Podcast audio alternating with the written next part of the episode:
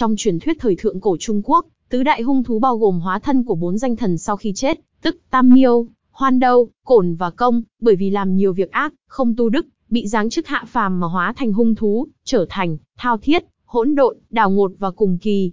Cùng Phong Linh James đi tìm hiểu nhanh về nguồn gốc, sức mạnh của tứ đại hung thú thời viễn cổ nhé. Tứ đại hung thú. Hỗn độn. Hỗn độn là do oán khí, oán niệm của Hoan Đâu, một trong chín đứa con của Hữu Sào, tức Đế Hống là một vị vua huyền thoại của Trung Quốc, một trong ngũ đế. Theo sách Đế Vương Thế Kỷ thì Hữu Sào là hậu duệ của Phục Hy Thị. Tương truyền, thời Tam Hoàng ngũ đế, Đế Hống có chính người con Hoan Đâu là con trưởng nhưng bất tài, che giấu tặc tử để làm điều hung ác, thiên hạ gọi là hỗn độn. Hoan Đâu làm nhiều điều ác nên không được Đế Hống chọn làm người kế vị, về sau hắn tranh quyền đoạt vị mà bị giết chết, oán niệm không tiêu tán, hắn hóa thân thành hung thú hỗn độn thù ghét người hiền, theo kẻ hung ác. Hỗn độn có hình dáng rất kỳ lạ, theo đào dị kinh miêu tả, Tây Côn Luân có giống thú dáng như chó, lông dài, bốn chân, giống như gấu mà không có vuốt, có mắt mà không mở được, không thấy được, có tai mà không thể nghe, có bụng mà không có ngũ tạng. Loài thú này mâu thuẫn với người đức hạnh, nương nhờ vào kẻ hung đức. Tên là hỗn độn. Người ta rất hiếm khi nghe thấy nó, cũng rất hiếm khi nhìn thấy nó. Nó thường hay cắn đuôi mình và ngửa mặt lên trời. Hỗn độn không sống trong vô vi, nếu như gặp người cao thượng có đức hạnh nó sẽ ngấu nghiến ăn thịt người đó, nếu như gặp kẻ ác hung nó sẽ tuân theo chỉ huy của kẻ đó. Vì thế trong dân gian nó là đại diện cho kẻ tiểu nhân, hung ác và sự gian trá. Cùng kỳ, thần dị kinh có nói, Tây Bắc có giống thú như hổ, có cánh, bay được, giết người ăn thịt, biết ngôn ngữ loài người, đấu văn nhân thì ăn hết người, đấu trung tín thì ăn mũi người, đấu ác nhân thì dâng thú cho họ, tên là Cùng Kỳ. Cùng Kỳ là một ác thần sinh ra từ thời thượng cổ, tương truyền vào thời kỳ viễn cổ hồng hoang, loài người còn chưa được khai hóa tiên đế phương Tây tên là Thiếu Hạo, mẹ là Hoàng Nga cha là Bạch Đế Tử, tức Thái Bạch Chi Tinh.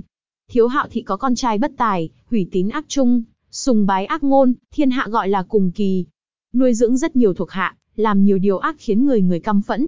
Vua Thuấn sau khi đánh bại Thiếu Hạo, biết Cùng Kỳ hay làm điều ác thì đẩy ra biển Đông, hắn ta sinh con đẻ cái tạo ra bốn đời yêu ma quỷ cái quấy nhiễu nhân gian. Cùng kỳ thường bay tới những nơi đánh nhau để ăn mũi những người tốt, nếu có người làm việc ác nó sẽ bắt dã thú tặng cho kẻ đó, đồng thời cổ vũ hắn làm nhiều chuyện xấu hơn. Vì vậy, cổ nhân hay gọi những kẻ xa quân tử, gần tiểu nhân, hay có ý đồ bất chính là cùng kỳ.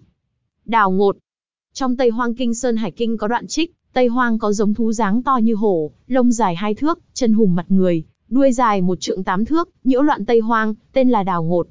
Tương truyền, Đào Ngột vốn là con trai của Bắc Phương Thiên Đế Chuyên Húc, khi còn sống thì ngạo mạn, hung tàn, thường xuyên gây họa, làm loạn dân chúng, chết đi bị đầy ải, hóa kiếp làm hung thú Đào Ngột. Cũng như những hung thú khác, hỗn độn để ám chỉ những người che giấu kẻ gian nghe theo giặc làm điều hung ác.